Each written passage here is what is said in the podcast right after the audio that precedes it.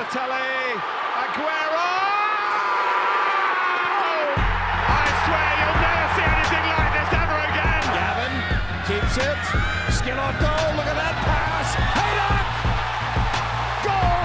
Columbus! There are things on here for the USA. Can they do it here?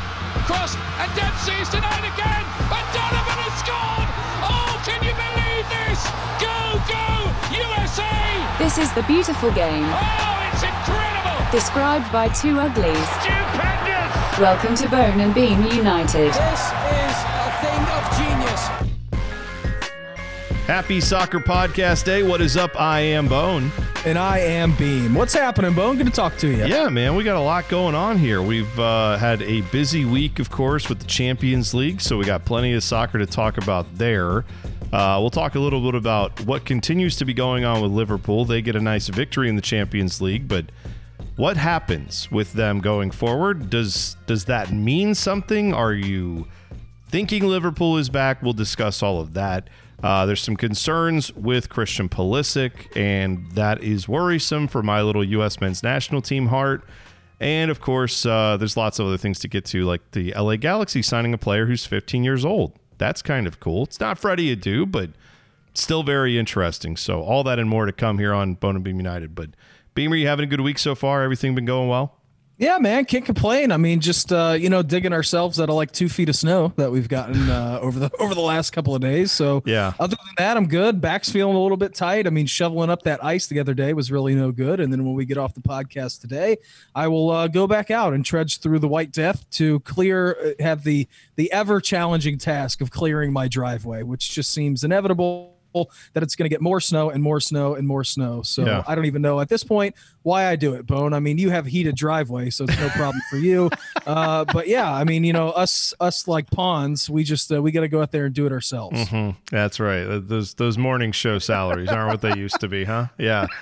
No, I'll tell you this though. The thing is, like, I I shovel the driveway, but then I don't know if I'm supposed to, but I've multiple places I've lived. The like elderly neighbors near me will usually be very good about shoveling their driveways, even if you know.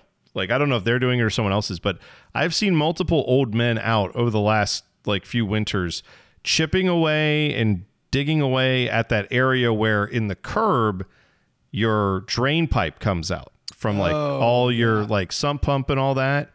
And so here's the problem. We moved into this place, you know, last year. Mm-hmm. I have yet to look for that and know where it is. And now everything is buried under two feet of snow.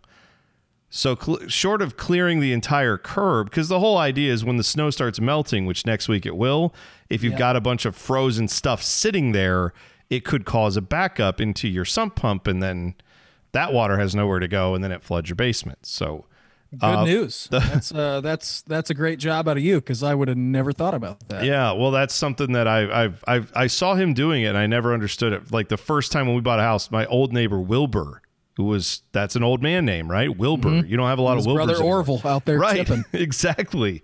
Wilbur would be out there like when first year. I mean, this was you know 10, 12 years ago or more.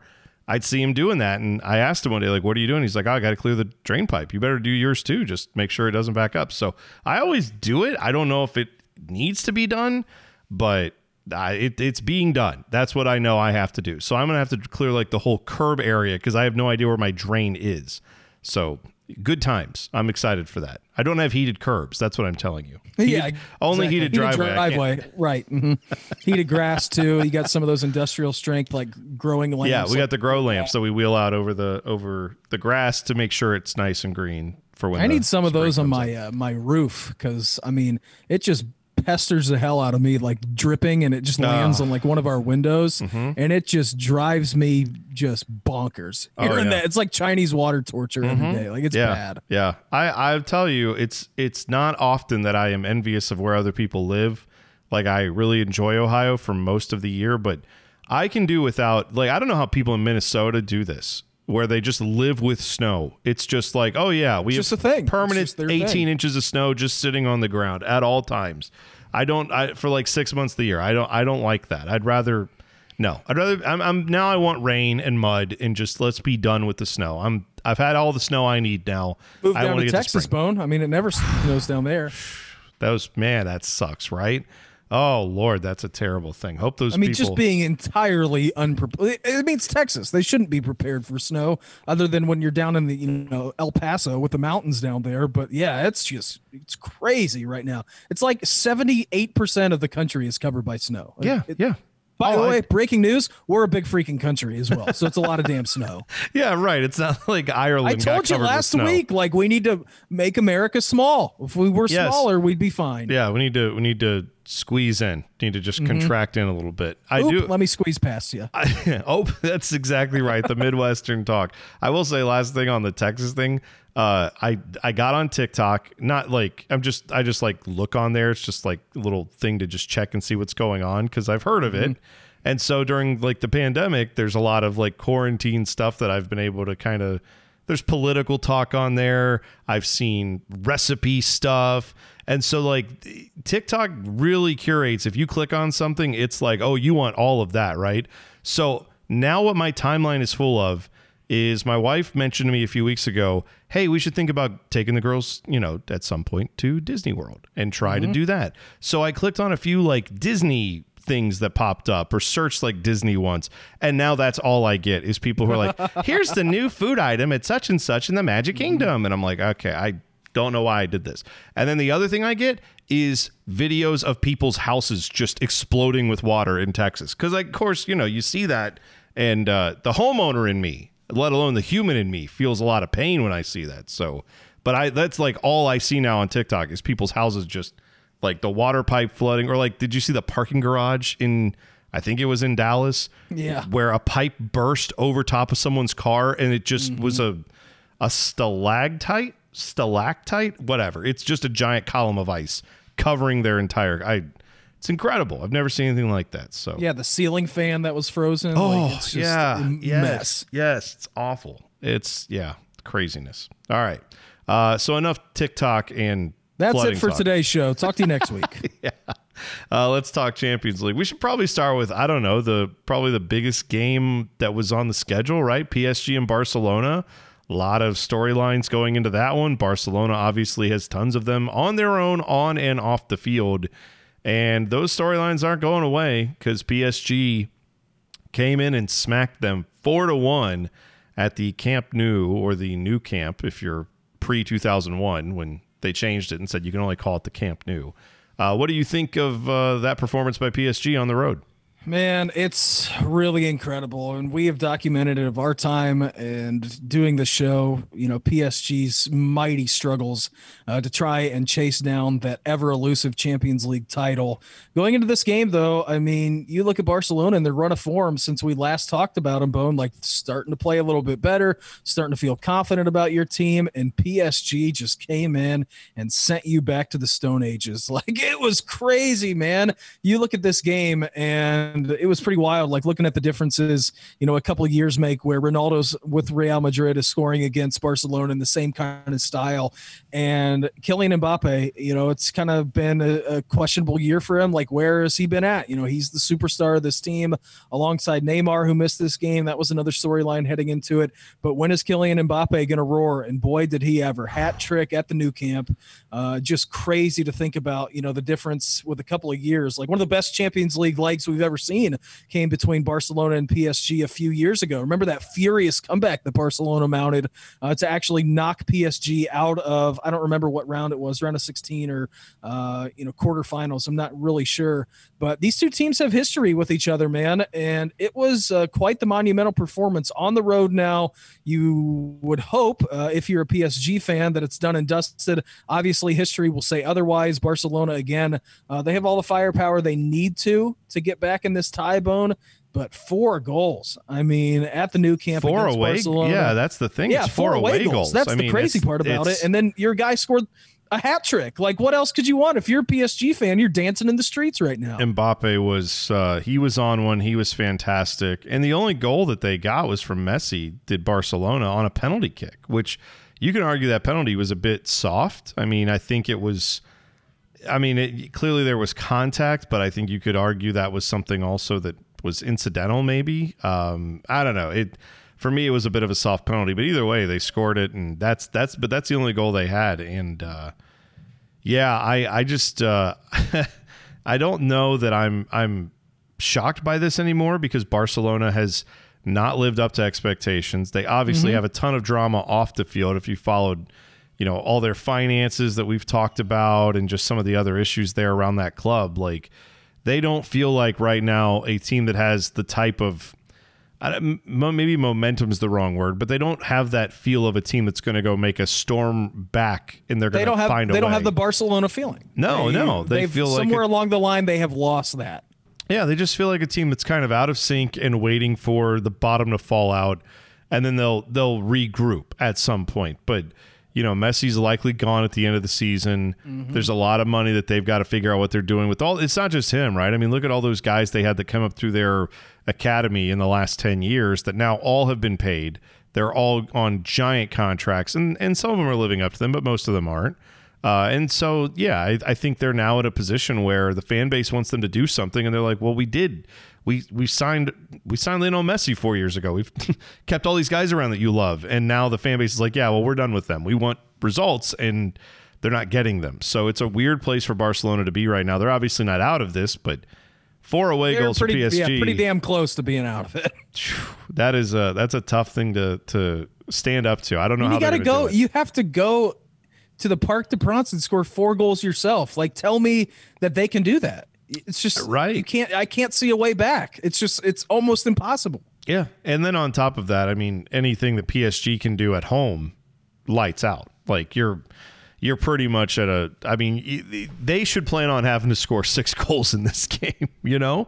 Cuz PSG is going to probably put a few of, past of their own. So Yeah, and Neymar's going to be healthy in the turnaround fixture. And by the way, you still have Kylian Mbappe to worry about. Yeah. So it's not like it's getting easier. Yeah, right. So it's it's a it's a very difficult task for Barcelona to say the least.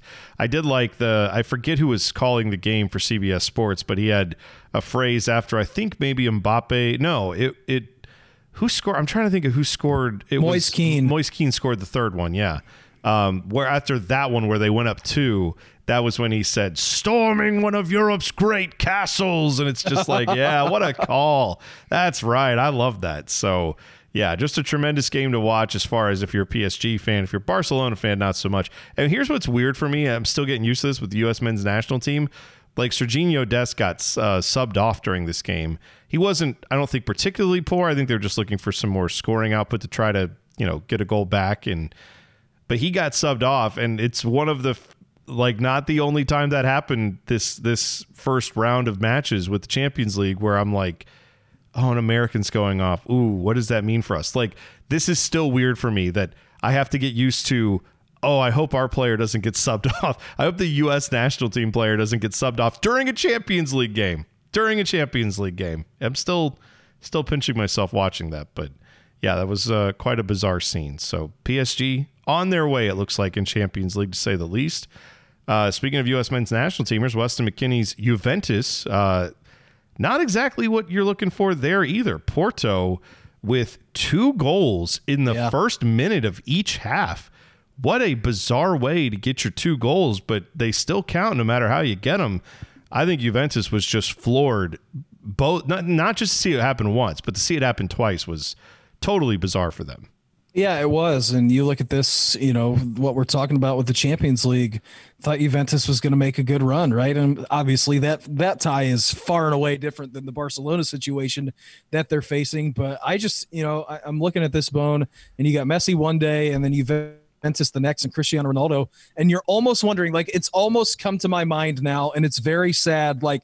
Are we starting to see the dip? You know what I mean? Like, are the great moments dwindling? It's obvious that both those guys are two of the greatest guys to ever kick a soccer ball eh, you know in the history of the world and the greatest that will ever be and there's no debate in my mind about that. But like it's almost coming coming now to like the saddening stages like all right well barcelona's probably going to be dead. Juventus still you know a chance to get through to the next round but like it always used to be one of those guys like in the final and they were going to be the highlighters. Like you know you're going to have messi or ronaldo and now for the past couple of years it's like all right well what's kind of happening with this is are we starting to see the downfall of two of the greatest and you know it's just i don't know man it's kind of sad Yeah, it is a little bit. I don't think we're done yet with Juventus, at least in this tournament, though.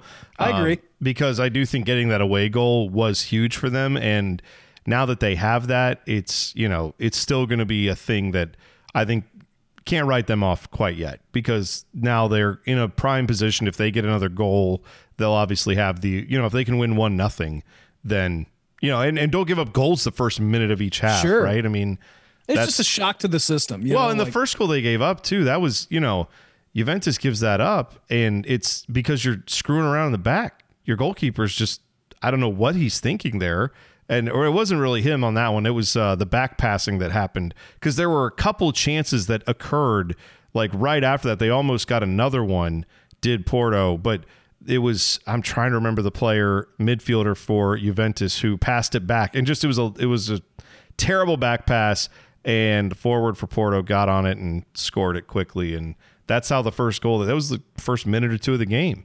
I just if you if you can avoid mental mistakes like that and if you can do your job a little bit better to start the game, I think Juventus will be fine in the second leg. So I I definitely wouldn't think that they're done. But you're right. The the dip could eventually occur with both of these great players, and who knows? I, I'm I'm not writing any of it off yet until I see it officially. Till I see you know Cristiano Ronaldo, Lionel Messi not getting it done in big games for multiple seasons. Then I'd say, all right, well maybe it is time. Um, but yeah, speaking of U.S. men's national team guys, like I said, Serginho Dest got subbed off. Weston McKennie subbed off after an hour in this game. That's not great either. That's frustrating. He's a really good player, has been for most of the season for them, but yeah, not ideal. That's uh, yeah, and I think too. I mean, when you're trying to get you know one of those goals back, it's just you know sometimes you see it, and I don't know what. Sometimes Andrea guys Pirlo- don't have it, Yeah. too, You know what I mean? Like it's just you know sometimes you'll be playing in the biggest stages, and we've seen flashes of brilliance from Weston McKennie. I mean, he's playing with, with Juventus for God's sake. Like it's obvious he's done his right thing uh, to be starting in that side. But you're right. Sometimes you just don't have the legs, or maybe you know whatever you know tactics that the other managers deploying uh, kind of eliminates eliminates the effect effectiveness from a game, and I think we saw that. Not necessarily worried uh, about about you know Weston McKennie at Juventus, Bone, but yeah, it's uh, you know from where we were a couple of months ago to having what like 13 players playing a Champions League game uh, on the same match or whatever that number Yeah, was. yeah, it was stupid. insane. Uh, to going from the round of 16, like your premier players now being subbed off or not featuring, like it's uh, yeah, not wasn't the best week for the U.S. men's national team, no doubt. No, it was not. Uh, we'll take a break when we come back. The rest of the Champions League action from this week, previewing what's coming up next week, and uh, some discussion around Liverpool and their issues. We'll get into all that next. You're listening to Bone and Beam United.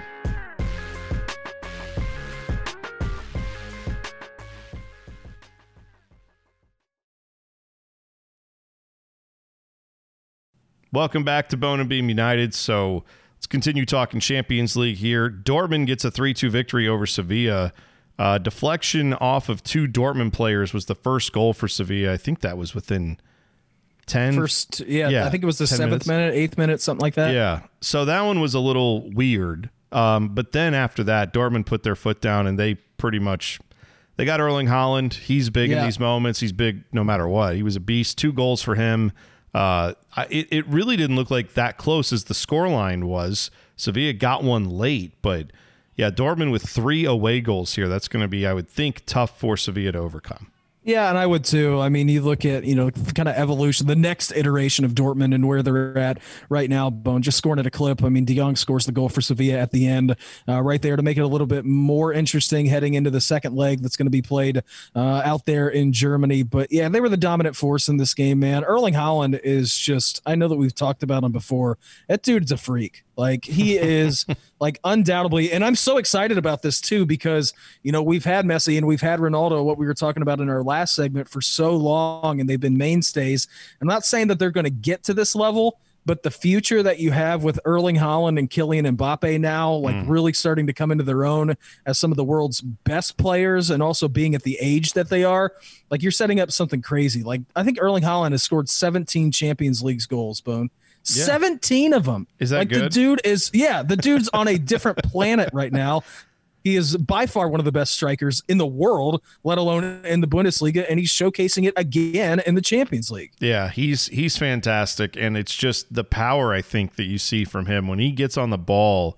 Uh, it's it's it's pretty gnarly when he hits one. So you just, and it's not even just like, I'm not even talking about the power from his shot, although that is a good thing. Like, he's, He's just so big. Yeah, he's a big dude, and he's not like, imagine trying to tackle that guy. Imagine, like, all right, I'm going to get stuck in going up against him. It just feels like that ends badly for about everybody in the world. So, yeah, he is a, uh, a big, frustrating guy to handle, and Dortmund was able to use him to their advantage, of course. And uh, yeah, so they should be in prime spot to advance after that first game with the three away goals. So Like, sign me up for I don't know if it's going to be next leg or whenever if both these teams get through, but a PSG Dortmund like matchup in the Champions League with both No those kidding. guys at the peak of their powers.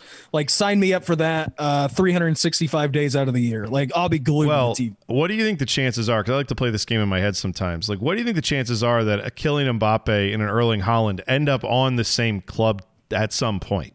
Playing Good. like, yeah, right. like, like that a super team says we'll take both of those guys and that'll be our front line. Good luck stopping it. And I've done that in FIFA with my team. So they're both on Manchester United. So there you go. I've seen it happen yeah, already. how great would that be? I mean, that's got to be a dominant team you've put together. So that's the if it works on the video games, there's no way it can't work out uh, in the real world. But hopefully, Victor Lindelof, by the way, not my starting center back anymore. like he's out of there. Go figure.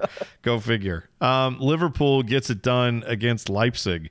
Uh, two goals in what, like five or six minutes, and two terrible mistakes by RB Leipzig. Like both just bad giveaways in tough spots. And the first one, Mo Salah had no problem with. He just, you know, took it. And you could even see the. I'm trying to remember who made the back pass. Unfortunately, that didn't really connect to his center back. But as he made the pass, like Salah jumps it, he's off to the races. And as he's moving into the penalty box, getting ready to line up his shot, you see the guy who made the pass just put his hands on his head like he did. The ball's not even left Salah's foot. He's not even taking the shot yet. And he's like, I already know I've screwed this up. I've put my goalkeeper in alone with Mo Salah. Why would I do that? What a terrible idea. So does that mean Liverpool's fixed though? I mean, this is obviously a good result for them, but I'm still a little skeptical of Liverpool in this matchup because they got the benefit of two mistakes, but I don't feel like they were dominating this game necessarily. No, and I don't either. I mean, you really go in and you look at the stats. Like, sure, they got the two goals, and you're to be feeling great about that. I mean, there's no reason why you shouldn't, Bone. But you heard you heard Jurgen Klopp the other day after they lost to City. Like, yep, like it's uh, over for us. Like we've conceded the title. Like they know by far and away they're not going to be able to get back into that race. And so we'll see. I mean, can they really clamp down for Champions League, secure a spot for next season in the Premier League? You look at this game though, 53% possession for Liverpool. Had the three shots on targets. Two of those were goals. Uh, Leipzig still a grimy team, man. I mean, we know that they can score. Uh, will be interesting heading back to Anfield, looking at this game. Don't necessarily think that they have the firepower to get back in. Liverpool's going to be have to have to be switched on for 90 minutes, but no, I don't think they're fixed at all. I mean, especially with the run of you know Premier League games that's going to come up for them as well. Can they tune tune in for the big European nights and under the tutelage of Jurgen Klopp? Of course, they are able to do that. Uh, Champions League winner just a couple of years ago, but yeah, you're looking at this team right now. Great performances on European nights, but uh, definitely speculative in the Premier League. Yeah, yeah, I agree with that. We'll talk more about Liverpool in a second. The uh, schedule, if you're wondering, if you want to see these matchups, the second leg of both of, of all four of them, Juventus and Porto, uh, as well as Dortmund and Sevilla, those games are on March 9th, uh, both at 3 p.m. Then the next day, PSG and Barcelona, Liverpool and Leipzig, March 10th. So that's how long you have to wait to watch those games. Just a few weeks away. Should be interesting. But like we said, I think for the most part, the, these all feel like, you know, PSG is likely to advance. You would say Dortmund's likely to advance. Juventus with work to do. Liverpool certainly you'd think is in a good position, but I don't think they're I don't think they're out of the woods quite yet. Uh, next week there's more Champions League, of course. Madrid and Chelsea, Atletico Madrid. I'm sorry, going up against Chelsea there uh, on Tuesday, as well as Lazio and Bayern Munich. So fun battle between traditional. Well, I shouldn't say traditional powers in Lazio, but a team that you know Maradona They- once they made can get famous. you. Yeah, Yeah. they can. Yeah, absolutely. Um, and then you've got Atalanta and Real Madrid on Wednesday, and Mönchengladbach taking on Manchester City. So four more games next week. That's how. I gotta say something real quick and Yeah. get it off my chest, and this is gonna pain me to say it. I feel like City are now in for the double. Like I think that this is gonna be the year that it happens. Yeah. Like I, they look just to be an unstoppable force. they do. man. They Like they are just so good, and it pains me to say it. And Pep is all world, and he's got his guys playing at a high level.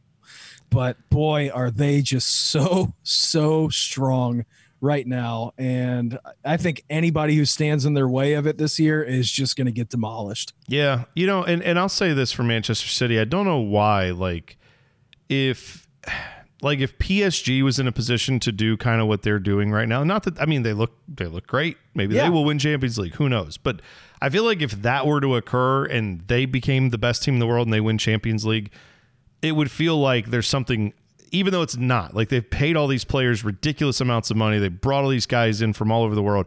It would still feel somewhat more organic than what manchester city just feels like a surgical tool right now. You know what i mean?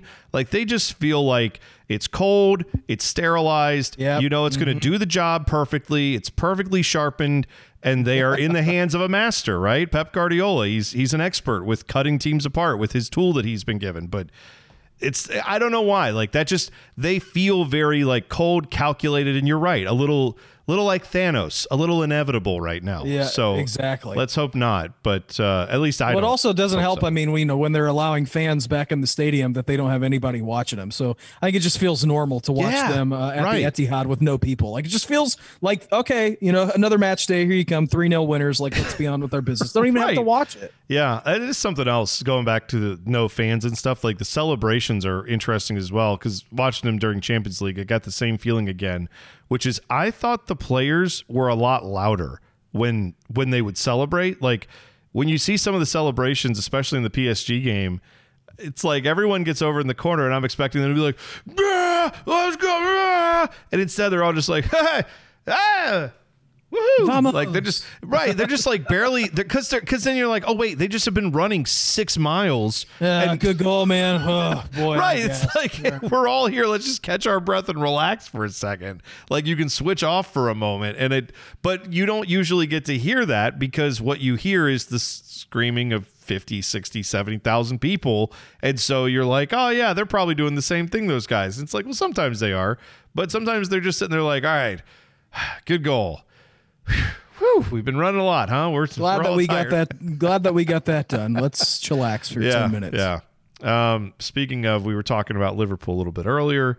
Let's get into some of their struggles. You brought up the City game, which of course Mm-hmm. they lost. Uh, that's no shame in that, really, this year, as you mentioned. But losing to Brighton, definitely some shame in that. And then they just came off a loss to Leicester. So uh, they are struggling right now. Currently six in the standings, three points ahead of Everton. And oh, by the way, that's who they play this weekend in the Yep. Merseyside Derby. So it's going to be a fun one for sure at Anfield. But uh, yeah, your thoughts on where Liverpool is right now? Yeah, it's just kind of going back, you know, what we were talking about a couple of weeks ago, Bone. Like, how are you going to get this team under control? And people over there talking about is Klopp going to fall on the sword? Could he possibly be sacked? Like all this stuff. Like I'm, I'm saying to myself, like there is a zero percent chance that Jurgen Klopp gets fired. I don't care if you don't make Champions League. What he has done for that organization and that team it's just there's no way that that can happen. I mean, you win your first Premier League title last year, you know, the first title that you've won in years domestically, and then you're going to like sack the guy the year after. It was one thing for Leicester to do it the year after they won their incredible Premier League title, but now for Liverpool to be in the same boat kind of to be able to sit in sixth place and say that Klopp's not the guy, like it's crazy. So a lot on the line in the Merseyside derby. Again, I don't think that Jurgen Klopp's job is on the line. I think you would have to be an absolute madman for the board of Liverpool to decide to get rid of him. He's obviously one of the best managers in the world. He has put together a winning team. Sometimes you just fall out of form. So it'll be fascinating to see if they got their stuff right against Leipzig, if that's what they needed to do just to get over that mental hurdle of losing that many games in a run Yeah. where they haven't done that, you know, and years, Bone. We haven't seen them lose three games in a row or whatever it was. Uh, yeah, three games in a row in the Yeah. Premier League. Like, how long has it been since they've done that under Klopp's tutelage? I don't think it's ever happened. So I think this Leipzig win was really big mentally for them. But I think their their struggles are running deep right now. I really do. Yeah, that's what I'm curious to find out is do do they use that as a springboard to get out of the funk they've been in? And it's not all just mental. There's the physical limitations when you don't have Virgil van Dijk and some of the other great players that they've been without. But you know, the the question becomes they have not lost at home to Everton since 1999 Woo! if they yeah it's been a great run but if they if they drop this game to a hungry everton team who's dealing with their own injury issues right now correct i mean they've got multiple guys like uh you know James rodriguez is is dealing with an injury um so you've got you've got other you know injury factors there with everton but if they're not able to get it done if liverpool can't get it done against everton that's going to be a big storyline and that could dev- evolve into something where maybe these aren't just little hiccups in an otherwise great situation. Maybe this is starting to fall apart. So, yeah, what if they get blown out by Everton? Not likely to oh, happen, right? But what if they get what if they get like a 3-0 loss at home in that matchup in this Yeah. season where they're on your heels and then they would uh, draw it no, they draw even or yeah, they t- they draw even. They would be tied at that point if that happens, but that would that would undo all the good from your Champions League victories. So Yeah, it sure would. And I know that my next door neighbor Eric would just be going through the roof. Like all of his friends are Liverpool supporters, and so like, they come over and watch the game uh, and everything. And he just decided to pick Liverpool just to be, you know, a prick in their side about it. And so like if they win that game, Bone, like my next door neighbor Eric is just going to be drunk off of his ass for like the next two weeks. Yeah, I can understand that. Our guy Phil will be drunk off his ass as well for very different reasons if that happens. So yeah, that's that's no good. Um, all right, concerns with Christian Pulisic uh, didn't feature for Newcastle in their or for Newcastle for Chelsea in their win over Newcastle. Uh, Tuchel says not to worry. Thomas Tuchel says, "Don't worry, guys." Uh, yeah, Tukes is like, "Nah, man. Me and Pools, we're good. We're all we're totally bros." Uh, I didn't start him because he played in the FA Cup game, and then of course, well, I had three subs, and I didn't want to use him there either. But no, he deserved to start. I just I didn't have room for him. You know, that that is. I mean, he's he's trying to make us not feel bad, but that is the concern, right? Is that Christian Pulisic usually would feature in the 15 if you're going to do all three subs and he doesn't start you'd you'd expect to see him get on at some point and he did not. So yeah that's that's a that's not a great development. I again i'd like to just believe that is maybe part of a strategy of managing his minutes a little bit because you know you've got champions league next week. You've got you know very important matches coming up here as well eh, domestically because of the fact that you're fourth in the standings. You want to hang on to that champions league spot for next year but yeah, Pulisic right now at Chelsea, something to keep an eye on. Should should I be nervous, Beamer? Should we all as U.S. national team fans be nervous about that? Yeah, I think there's a little bit of precariousness, right? I mean, when you don't feature in a match, you're always kind of wondering, all right, what's going on here? But we sat here and talked in the summer, Bone, about the spending spree that Chelsea went on. And was Christian Pulisic going to be on the outside looking in? So maybe that natural uneasiness kind of comes back to you in this situation, right? I mean, obviously bringing in Tuchel, they had a great relationship at Dortmund. And a lot of the parts, Christian Pulisic is the player now because of Thomas Tuchel and the way that he deployed him at Dortmund. But until they find an actual spot for him, like playing in this false nine again, like what are we really trying here? And so it's easy. I mean, it's really easy to fall out of favor, especially, I mean, when Chelsea's big hitters start to come home and they start to really hit.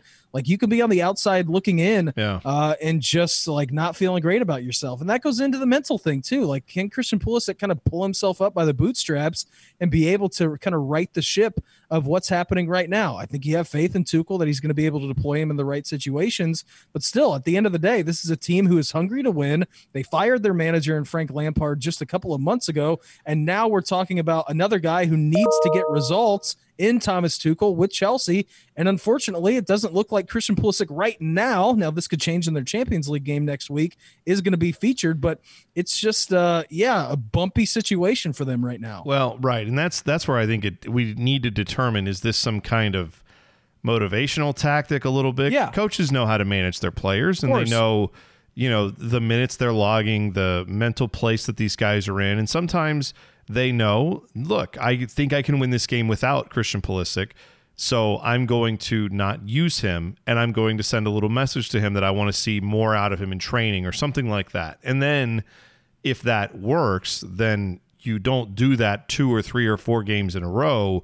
So yeah, we'll find out this weekend, Champions League next week. What's his usage there? If it's continued to be very limited or non existent, then I think we got a bigger problem. If it's something that happens just to be, all right, that was a you know a couple games here and there where he's not been used, and I know he had the time away with you know family situation that that was you know uh, that he was allowed some personal time for. So it's not just on the well, and field also you got to take into consideration too, like you know the injury history. Like now Yes. it's starting to become a thing. Like, all right, he's a little banged up.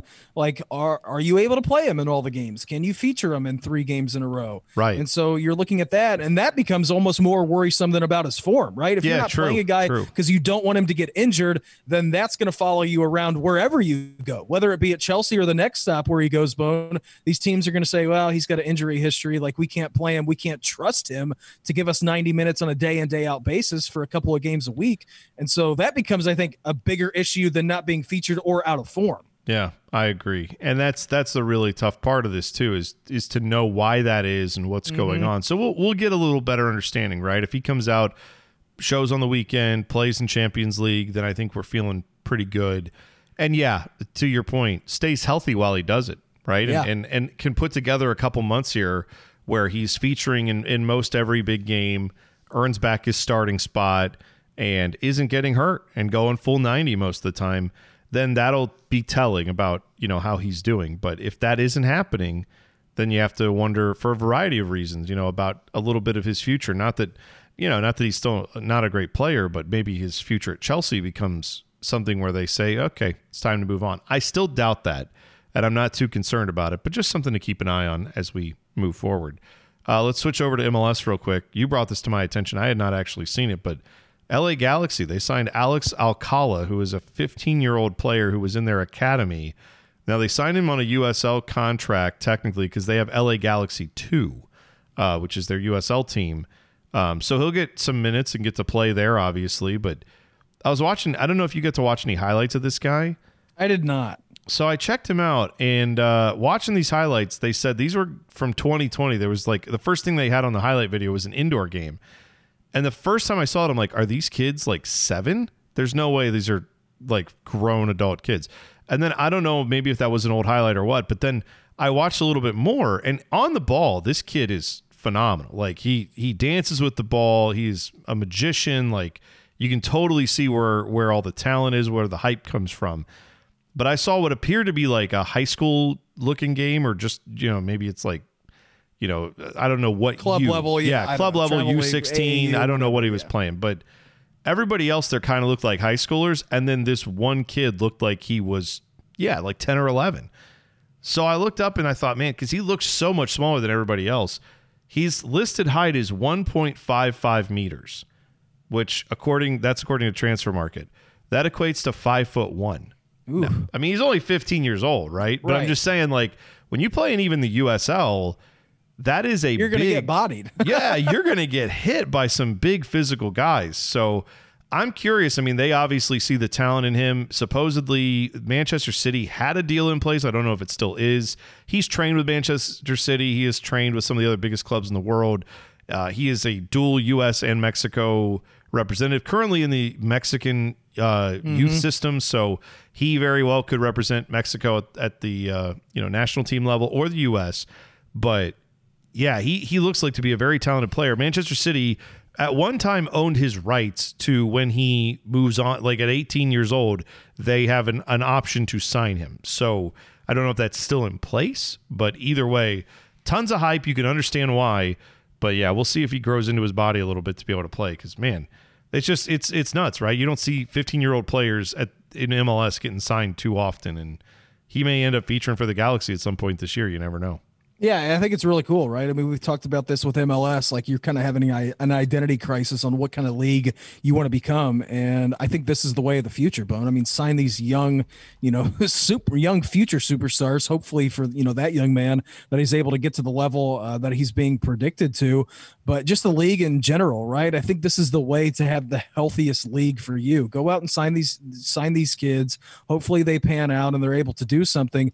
But I mean, what a remarkable achievement that is 15 years old, signing for an MLS team. Like, like you said, he's going to play for LA Galaxy too. But at the same time, like you don't see many of those happening, and so all eyes are going to be on this kid moving forward, uh, of course. But it's uh, it's pretty wild. I think it's the best way for the league again uh, to be healthy for me is to go out and sign these and kind of have a youth player movement where then uh, you become a selling league under these bigger clubs. And I think it's just naturally uh, a better fit for MLS right now where they're at in the world landscape. But still, pretty big deal. I mean, for LA to get this guy. Yeah, well, and that is essentially what what MLS used to have a reserve league. There obviously are plans, I think, to have something like that this year, and then going forward, I know the crew they want to eventually have a, a USL, you know, crew two more, you know, that that whole thing, um, which is good. Like it, this is necessary. This is what you need to have is youth development. So having your players not just playing academy games, not just playing against other kids their age,